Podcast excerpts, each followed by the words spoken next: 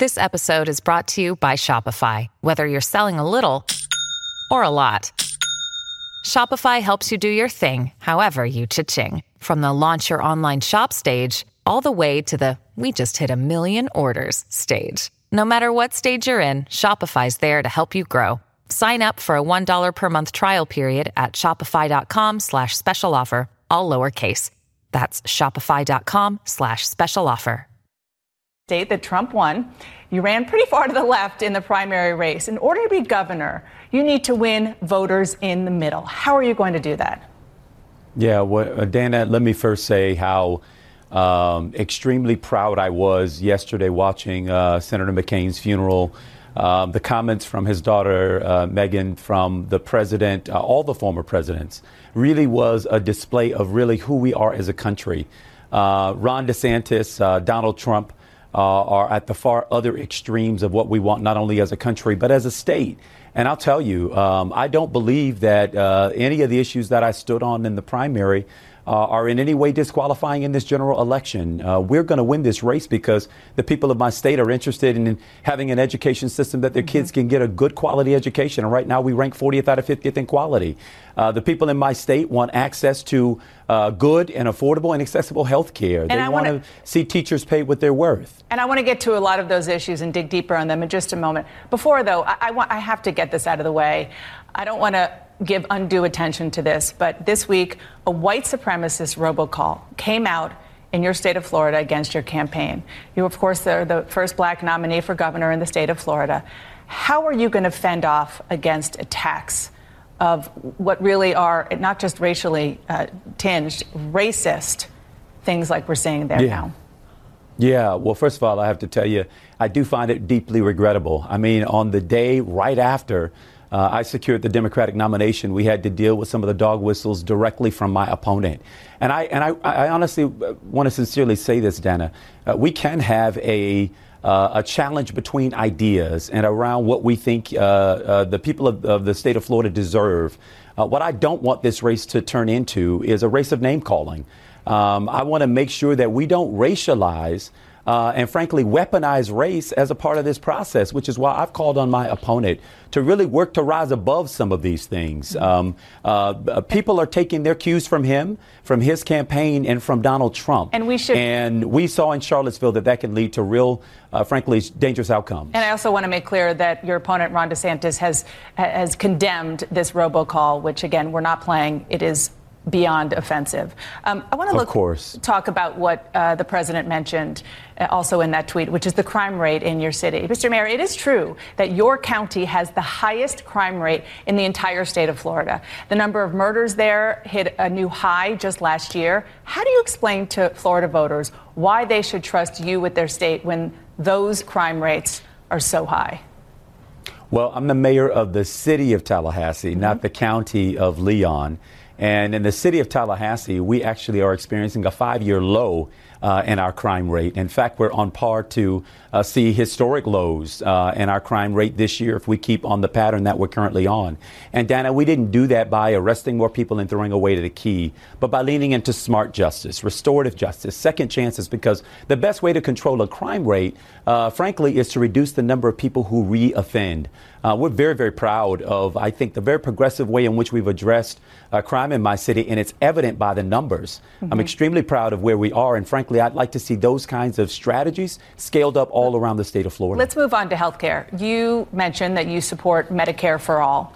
Uh, a study earlier this summer from George Mason University estimates that Medicare for all, that plan, would cost the government 33 trillion with a T dollars over the next decade, which obviously would require a significant uh, tax increase. Florida has, has a reputation, as you know, for being a tax averse state.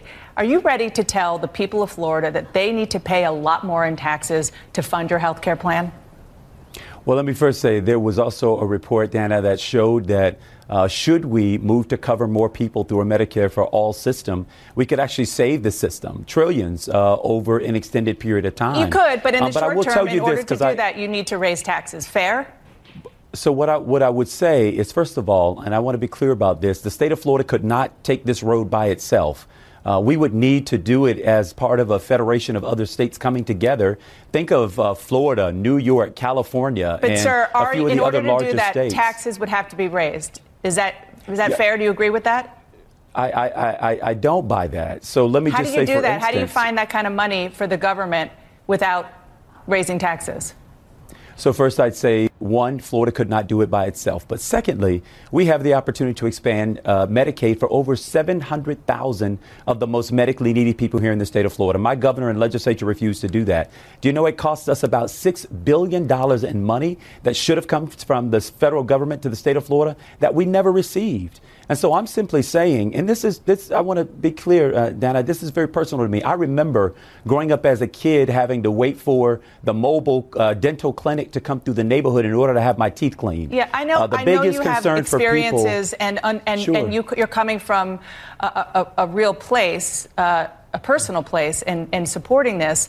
But as a government official, you have to make it work, and you have to make the numbers work. And so I, I still don't understand how you would do it without raising taxes.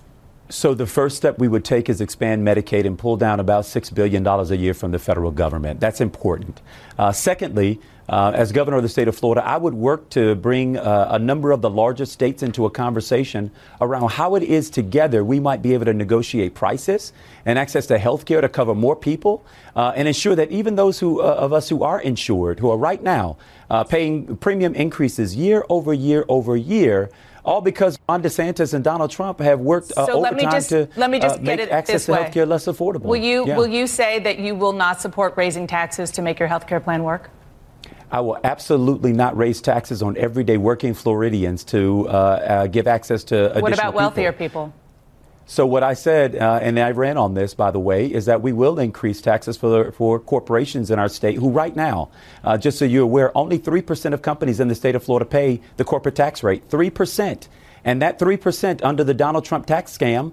Uh, got a windfall of $6.3 billion overnight due to the tax reform that took place in Washington, D.C. We're not asking for all of it. We simply said we believe that we ought to bring a billion of that money back into the state's government because being a cheap date state has not worked for the state of Florida. one more- Uh, and unfortunately, uh, we've got to do that if we're going to be a leading state. One more, one more issue. We've spent a lot of time, understandably, on health care uh, and immigration. You have joined growing calls for replacing ICE, the Immigration Customs Enforcement Agency. Uh, the state of California actually passed a, passed a plan last year to become a so called sanctuary state, which limits state cooperation uh, with federal immigration officials. Would you support that plan for the state of Florida? No, what I would support is um, the policies of this current administration have been uh, wholly misguided and, in my opinion, are quite un American. Not one of us wants to undermine the work of ICE to do uh, the important work of making sure that we end sex trafficking and human trafficking, making sure that we are uh, precluding drugs and other uh, sort of uh, insidious entrances into our, our state. Unfortunately, this border crisis that the president created is all of his own making. Uh, we have not had the level of border crossing into this country since 2010. Uh, this is a straw man argument meant to speak to his base. It doesn't keep any of us safer. And- And, he's turned this, uh, the work of this important agency into a deportation and family separation force. And I simply believe that it's un American. It also makes all of us less safe. Before I let you go, I have to ask you about something that's going on back home in your city. There's an ongoing corruption probe into development deals in your city of Tallahassee since you've been mayor. I understand you're cooperating in that investigation. You want to see justice done. But this investigation has already breached your inner circle. Subpoena went out to your longtime friend, former aide. You're the mayor. Does the buck stop with you on this? Yeah, so first of all, not a former aide uh, of mine, but I will say this much. Um, I nor my government is He was a under campaign FBI aide, correct? investigation. Didn't he run one of Uh, your a volunteer. Okay. Vo- volunteer, not, not, not, not an aide. But the, the point being, though, uh, Dana, is uh, nobody wants more for uh, any activity that is illegal or corrupt that uh, has occurred. Uh, we want to make sure that any individual that participated in that is held fully accountable. The good news is, is that it doesn't involve my government or myself. We have all been fully cooperating. And the difference between how we've addressed this and how Ron DeSantis and Donald Trump have addressed, addressed the FBI is that we've welcomed them and have tried to aid in their work. Uh, Donald Trump and Ron DeSantis have tried to undermine and undercut the FBI at every single turn. The president even going so far as to suggest a deep state uh, as a way to undermine that work. Um, that is an absence of leadership. Uh, and I think that what we've done here has, frankly, been a model of how you deal with these kinds of things as a way to root out any bad players, any bad activity. Uh, and nobody wants to bring that to, to conclusion uh, quicker uh, uh, uh, than I do. Final question. Bernie Sanders was one of your big supporters, particularly towards the end of your primary race there. You endorsed Hillary Clinton in 2016. Would you support Bernie Sanders for president in 2020? Oh, Dana, I'm trying to get elected governor. We're trying to save this state. But I will tell you, I'm deeply appreciative of the support of, of Senator Sanders. And you're right, I did support uh, Secretary Clinton. I spoke to her earlier uh, last week. Um, uh, she and the president, uh, President Clinton, um, uh, I value their friendships, and I think what is important is that what we showed is that we've got the ability to bring together all the wings of the Democratic Party. Thank and quite you. frankly, in order for us to win, we've got to bring the entirety of our party together. We'll get back to you the day after the election on that question then. Yes. Thank you so much for joining Indeed. me this morning. Thanks so much, Dana. I appreciate Take it. care. And tough poll numbers for President Trump, but that's not stopping some Republican candidates for asking for his support. And a final farewell. What better way to get a last laugh than to make George and I say nice things about him to a national audience? We'll talk to two of John McCain's closest friends and allies, Lindsey Graham and Joe Lieberman. We gather here to mourn the passing of American greatness. The real thing, not cheap rhetoric from men who will never come near the sacrifice he gave so willingly. The America of John McCain has no need to be made great again because America was always great. That was Senator John McCain's daughter, Meghan, going after President Trump as she's also celebrated in a very intense and emotional way the life of her father. Let's discuss. S.E., you are very good friends with Meghan McCain. Um, have you spoken to her? What, what is your sense of how she felt that came across? I think she was relieved to get through it and to get all of that out. This is not something that's just important to Meghan in her dad's passing, but as a conservative and the way she was brought up as a conservative. She is deeply troubled by the division in this country and the division within our own party. And so that was, I think, very cathartic for her to get that off her chest and also do it while paying tribute to her dad, a, a man, of course, that she was so incredibly close with.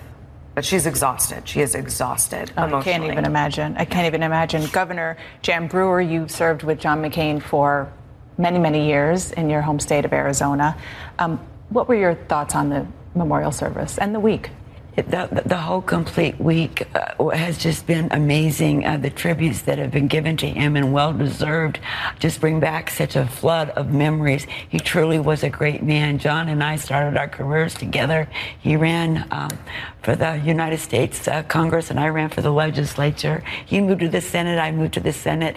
And from then on, I mean, our careers just you're also, paralleled. You're also a supporter of, of President Trump. How is he going to react to that? Say that again. How is he going to react to that? To the, to the to the comments that we heard from Meghan McCain. I have no idea. I understood that he um, tweeted out again this morning. Uh, you know, I wish that we could see some calmness um, uh, coming out of this. I, I, was just brokenhearted yesterday listening to Meghan, and again, uh, her remarks were very, very, very touching, and she was so emotionally distraught that uh, at a time like this, I think we all should be sensitive. But she was very relieved. Very after she gave that, it was like she got it off of her chest. Mm-hmm. Uh, the first day that we had I, I, memorial. I think that yesterday birthed a new star, and I know that we don't go to funerals or have these moments in our country and expect to see a new star come out of this. But Meghan McCain, yesterday, I, I can't even imagine having the courage or strength to do what she did, and then the nostalgia that we all had of a Republican Party that once was. I think that you know when we when we saw George W. Bush and you heard his words, or Barack Obama, and they're there re- remembering a man like John McCain, you understand that this Republican Party isn't what it once was. And so my question to people like Lindsey Graham, who comes on later to this morning, is how do you uh, admire and hold in reverence a man like John McCain, but then kowtow to someone like Donald Trump? I think John McCain deserves better than that. You're a, sitting elected official, Congressman Ryan. Um, do you think genuinely you are going to be able to go back after Labor Day to Congress and really heed the message that all of these McCain Memorial Services was very clear about, work together? Uh, I'm cautiously optimistic, but you know the momentum is is going so much in the other direction that I think it, it could be tough. But I think what Bakari just said is interesting. When you actually have Democrats rooting on certain Republicans, like you know, come on, help us, help us fix this problem that we have, and really the the most touching part was when she talked about him as a dad. Yeah. I mean, that was what, you know, if you weren't tearing up or crying at that point, I don't, I don't know if you're human. I mean, that, to me, that cut through all of the politics. Well, yes, I, I agree with that. Um, but the message was about, you know, kind of the, the current state of politics as well. And I want to um, look at a poll that just came out from the Washington Post. President Trump's disapproval is at 60%, his approval at 36%. Governor Brewer, why do you think this has gone? The president has is in worse shape, even with fellow Republicans now. And should Republicans be worried? You know, there's such a state of. Uh, uh, people not getting along. There's just so much negativity. I think it just feeds on itself. It's it's just unfortunate for our country. We need to. We knew, and those of us that have worked in deliberative bodies, we know that, that that's how you get things done. You have to work with one another, and um, his uh, his uh, the, the president I think, believes in his heart that he's doing the right thing, and they hear his message uh-huh. on so many things but it's the way that it's being conducted that is so heartbreaking. And I want to, S.E., and all of you, uh, put up a map because as, as much as President Trump is um, is hurting in the in the polls with independents and doing worse with Republicans, the, the the states that you see in blue there, those are all states that President Trump is going to go to. I'm told this month to campaign for Republicans. They want him there, Essie. Yeah, uh, there's no question that uh, when it comes to the House, the Senate, uh, gubernatorial races, and then in 2020 a national race, there's there's four different races going on. And President Trump is going, and the Republican Party is going to have to decide when and where President Trump is useful. But let's make no mistake the tribalism in this country and the tribalism in the two parties, and even within my own party, pitting Republicans against Republicans. Um, that is rewarded more than comity, more than uh, coming together and reaching compromises. Compromises became became a dirty word, and and and that makes John McCain, frankly, roll over in his grave. Um, the conservative movement right now, while conservative values are strong, conservative movement is in a coma. It is not dead, but it is on life support. Mm. And I think conservatives really need to take a good, hard look at where we want these traditions, these principles to go, and who are the best people to carry them there. The it's not the man in the white The House. most interesting thing about that map is that not do they want Donald Trump there, but they actually need Donald Trump in places yeah. like Mississippi and Tennessee. I mean, there are places that are going to be in play. Mike Espy, for example, is running a hell of a race in Mississippi. Um, and then you go to Florida. You just had Andrew Gillum, who is not not the future of the Democratic Party. He's the now of the Democratic Party. And what most people understand is that this race in Florida, that is that is Donald Trump's litmus test. Because if we're able to take back the White House, excuse me, the governor's mansion in Florida, there's a good chance that you can take back the White House in 2020. So Andrew Gillum is that person. And you, you look at Tennessee. So I'm saying that Democrats have an opportunity. And, and Tim probably will laugh when I say this, but we are proverbial bedwetters. And so we have to make sure that we take advantage of this opportunity that we have in front of us because uh, Donald Trump is giving us victories, electoral victories, you know, on a platter. Yeah, I think there's some political post traumatic stress within the Democratic Party after the last election. Hmm. But I, I, I think it. Trump is going to these states because midterm elections are base elections for the most part, and he still maintains a good deal of popularity within his base. But where where the rubber's going to meet the road is Democrats are very energized. Can we keep our energy there, get our voters out, and then the 57% of the independent voters mm-hmm. who disapprove of Donald Trump can we pull them to our side in these midterm elections? I think those independent voters are more motivated today than they would normally be in a midterm election. But I think we need like to remember. Can, but people like maybe Alexandria Ocasio Cortez probably cannot. And that's the existential crisis your party's facing. But it's not a crisis is, because I think that the. See, this is what I. This is where I want my voice to be louder than others is because we are the party of Tim Ryan. We are the party of Joe Manchin. We are also the party of Elizabeth Warren and Bernie Sanders. Like our tent is extremely big, but the message of uh, of, of Elizabeth Warren and Bernie Sanders, it may not resonate. In fact, it won't resonate loudly in South Carolina. We need a different we, type. We of have Democrat. to take we have to take a quick break, but because you brought that I up, I was rolling right there Sunday I'm, morning. I, uh, I I need to ask you. Yes time for new leadership? If Democrats take back the House, will you run for Speaker? he loves this question. I loves this question. Uh, I, I want to. I want to listen to this I answer. Think, I think we do need new leadership. Are you the guy to do it?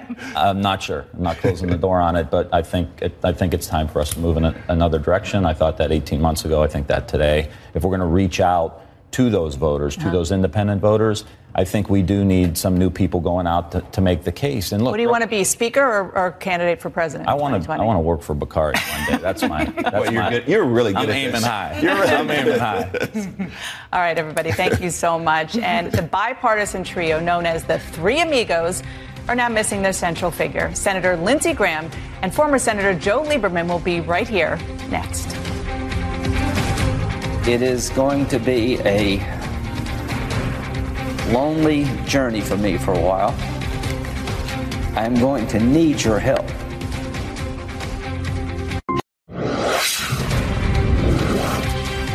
Joe Lieberman, Lindsey Graham, John McCain, the famous three amigos of the U.S. Senate, friends to the end of McCain's celebrated life. There they are right there, together at McCain's beloved home near Sedona, Arizona. And I am honored to have both of them with me today to talk about the life of John McCain, former Senator Joe Lieberman of Connecticut, and current Republican Senator Lindsey Graham of South Carolina. Thank you both for joining me. Thank you. Thanks. Senator Lieberman, I want to start with you because we heard from you yesterday so eloquently at the funeral. Um, that was the first time that we heard you speak about Senator McCain since he passed. You've chosen to stay private uh, uh until yesterday. What has this week been like for you? Well, you know, it, uh, it, actually reminded me of the uh, death of people close to me, my parents. So, in both those cases, my mom and dad and John, you could see their death coming. Uh, but when it comes, it's, it's a, it hurts. Uh, and um, so you plunge yourself into sort of remembrances and the rest, uh, which is which was actually therapeutic. And uh, looking back, and I tell you what comforted me most, John's own words. I mean, last summer after the surgery, I saw him out in uh, Arizona at his place in the country, and he said to me, and you know, he said this publicly, but I want to repeat it. Uh, of course, I'd like to live as long as I can, but uh, nobody can live forever. If this is my time, I look back and um, I, I say, uh, I've had a great life. And he said something to me that actually is an adjective one doesn't use much toward John McCain, I think was adorable. He says to me, yeah, no, never don't. heard that. He one. says to me, Joey, you and Lindsey and I traveled to places that billionaires can't go to. so, of course, uh, by the nature of our relationship, I say, you're right. And some of them, nobody, including billionaires, would want to yeah, go to. Yeah, but, yeah. Uh, you know, it's just uh, so that that that his own attitude, the way he faced death with characteristic fearlessness um, and uh, perspective, uh, really comforted me. But but it, but you know, we're going to miss him. He, he's irreplaceable. And Senator Graham, I'm going to ask you about a private moment that you had on the Senate floor on Friday. They cleared the chamber. Mm-hmm. You went to Senator McCain's desk with Cindy McCain, yeah. his widow. What was that moment like? It was very touching. This is uh, the public, this is where he spent the best years of his life uh, in the service to his country. We all know about Vietnam, but John loved the Senate. He was a man of the Senate. He loved the institution. When you write the history of the Senate, he's going to be in the first chapter. Mm-hmm. It meant a lot to Cindy to sit in his desk. Mm-hmm. We she uh, sat. Uh, she sat down. Yes, I said, "You will sit here." You don't get these seats by yourself.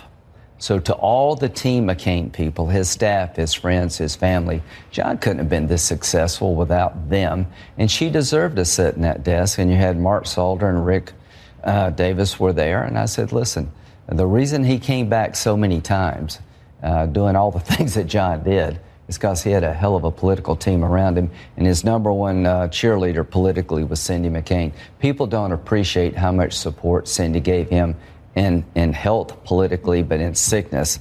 For the last year, she was totally devoted to this man. And Meghan McCain posted a photo this weekend yeah. of you. I'm sure you've both seen it. And if you can put it up, she called you, quote, my uncles forever. Uh-huh. Uh, because certainly that is how, how she feels about you. I want you, uh, again, with our viewers, to listen to how Meghan McCain remembered her father yesterday at the National Cathedral.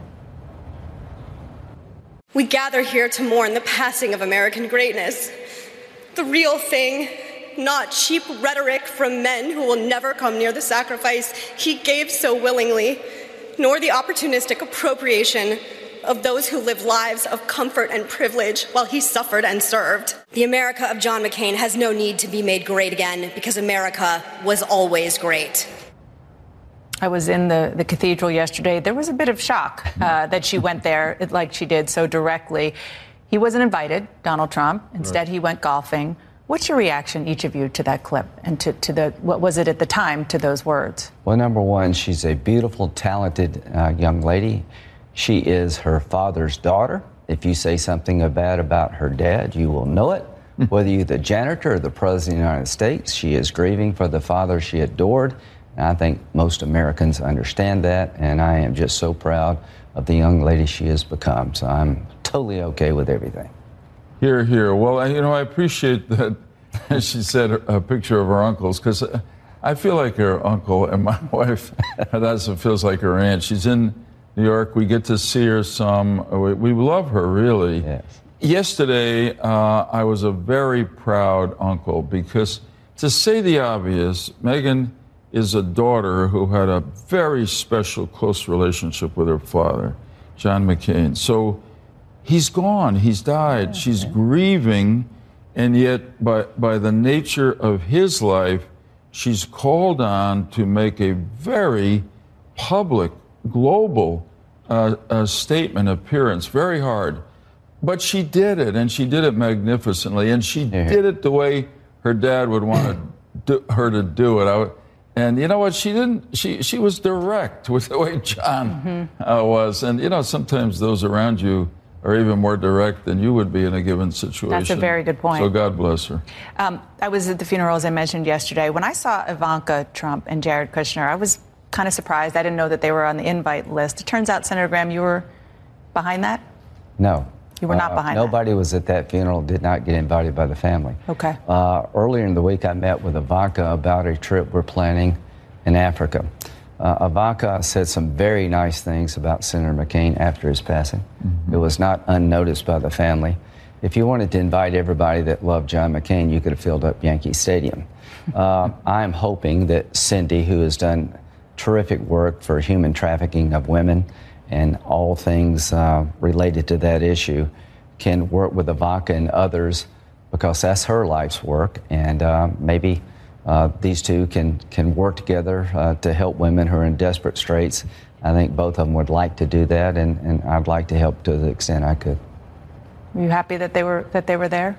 I was. They happened to be sitting right behind. Uh, I saw you speaking with them. We talked to them. They were they were uh, very positive about John McCain, and you know I thanked them as John's friend that they yes, had come. Absolutely. I thought it meant a lot. Um, so and they, and they, they, at the end I spoke to them too, and there, there were no complaints. Mm-hmm. They felt that the the whole service was a great tribute to him and elevating, and uh, hopefully uh, everybody is elevated by what happened there in the cathedral yesterday, by the whole week, and we'll take some of this forward with us, make the country better. Senators, stay with me. I, we got to take a quick break. We have a lot more to discuss.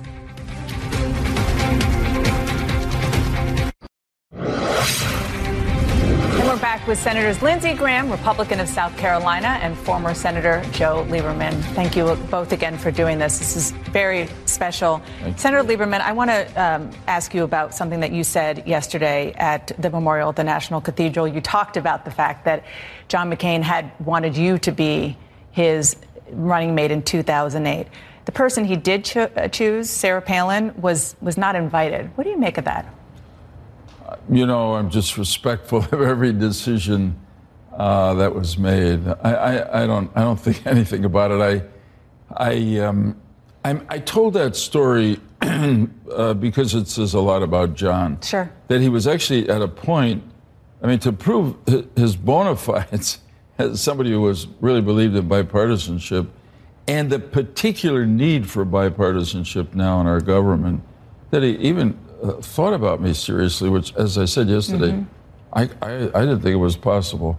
But I did have an advocate inside the McCain operation. You had a mole. Yeah, I had a mole. Yeah. yeah. Anyway, yeah, so we, you know, we go forward. Um, I want to ask a couple of newsy questions. Uh, Senator Graham, in an interview this week with Bloomberg, President Trump said that he views the Mueller investigation as a quote illegal investigation. Do you think it's illegal? No. And does that make you worry that he's going to do something that? No, listen. I lived through the Clinton era where Ken Starr but, was. But Bill Clinton never called it illegal. Well, it, oh my God, everybody around him said they were on him. They called him everything you could call him. This is the way the system works. No, Mueller will be allowed to do his job. So here's what I tell the public I'm on Judiciary Committee. I might even be chairman next year. Uh, I'm going to look long and hard about the FBI abuse of the FISA warrant about how the Department of Justice, the FBI, I think, just really were in the tank for Clinton and are out to get Trump early on. I don't say that about Mueller. Mueller is the only guy in the country that I think can exonerate the president. I keep telling him that. But we're going to allow Mueller to do his job, and uh, hopefully sooner rather than later we'll know what he finds. Senator Lieberman, um, on a different subject, President Trump unleashed attacks on Canada and other allies over the last few weeks. He said this in a quote uh, in a tweet, rather, quote, we shouldn't have to buy our friends with bad trade deals and free military uh, protection.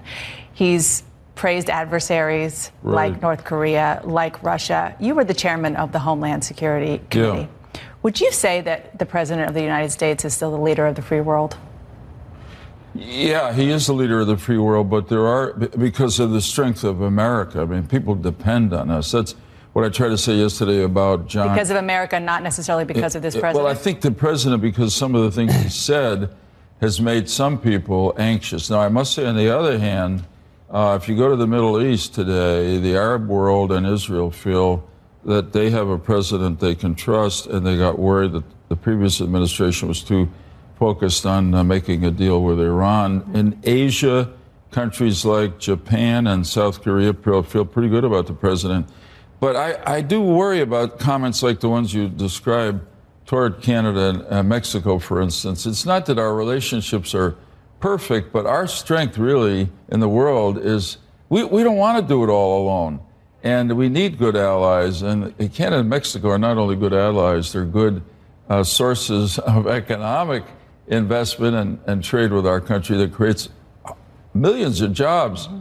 here. So I just always hope that the president um, stops before uh, his words. Uh, if only you knew somebody out. who spoke to the president yeah. frequently. Yeah, I, could, I, keep trying to tell him of a name. Whoa, L O G. Yeah. uh, well, well, I think we'll get a NAFTA deal. I think Canada will be in it. He's pushing hard, and he should. Uh, you know, when it comes to lumber, we've always had a problem with Canada, but they're our allies. They're not our enemies. I want to just ask you uh, before we run out of time about very big um, hearings before your committee and judiciary uh, this coming week. Brett Kavanaugh, right. his nomination to be uh, Supreme Supreme Court justice. Kavanaugh could be a decisive vote on Roe versus Wade. Um, you are staunchly anti-abortion. You've supported many pieces of legislation to support that view, um, but you also respect precedent, legal right. precedent. So, where do you stand? Do you hope Kavanaugh does overturn Roe v. Wade? Well, here's what I hope he'll do. If there's a case before him that challenges uh, Roe v. Wade, that he would listen to both sides of the story, apply a test to overturn precedent. Precedent is important, but it's not invalid. I, am dying to see if he believes that Citizens versus United can be overturned. Uh, the bottom line here is there's a process uh, to overturn a precedent, and I think he understands that process. He will apply it, and if it were up to me, states would make these decisions uh, not the Supreme Court, but it is a long held precedent of the court. It will be challenged over time, and I hope he will give it a fair hearing, and I know he will. I'm glad we got that in because if Senator McCain heard you just talking about him the whole time, he would say, "Come on, guys, yeah. let's talk about the news well, of the day." But like. let me, that's let me, all I like. I can finally do something I want to do. something that I know you don't want to do. You're both leaving here to go to Annapolis to bury Yeah. your friend John McCain. Just talk about the moment that you will have, a private moment. It will, will not be open for cameras. Well, it's going to be hard because it's the it's the last farewell, and uh, you know I must say religiously, I always feel that when you bury somebody, their body is there, but their soul is gone uh, to the next world, and I feel that way about John. But I'm I'm also left with incredible memories, the trips that the three of us had, the things we learned together, the great times we had, the way in which I, I believe we represented America, the uh, times we spent with the uh, men and women of the American Armed Services. Uh, it, it, it, this, this was a treasure. And uh, to have the friendship of John McCain and Lindsey Graham, as I was blessed to have had and continue, um, you know, it's just so you, I, I say goodbye, and my heart will be heavy. I'll shed a tear, and yet I'll thank God that, that I knew uh, a man like John McCain so well. Well, I'm going to try to focus on the fact that I'm going to admit to what I've lost. I cannot think of anything I've done in politics of consequence, any cause I've engaged in that John was not there, that I was not his wingman. As to Joe, you described your friend, my friend, so eloquently. Uh, it was the greatest tribute because you described the man I know that you and I both love. But I also want America to understand there's a lesson from this week. It's not about who came and who mm-hmm. said what at the funeral. Military service is appreciated. Everybody loved the fact that John was willing to die for his country. If you're thinking about public service, here's the formula work hard, know what you're talking about, and people will listen to you. Pick a cause worthy of a good fight. Mm-hmm. Fight hard and be willing to forgive and ask for forgiveness. And above all else, when you make a mistake, admit it. Repeat, mm-hmm. repeat till you die. And the next thing you know, the nation will hold you up. Very well said, both of you. The two amigos, mm-hmm. Joe Lieberman, Lindsey Graham, senators, thank you so much. Thanks, Appreciate it. Thank and I'm you. sorry for your loss. And up next, the meteoric rise of Justice Ruth Bader Ginsburg.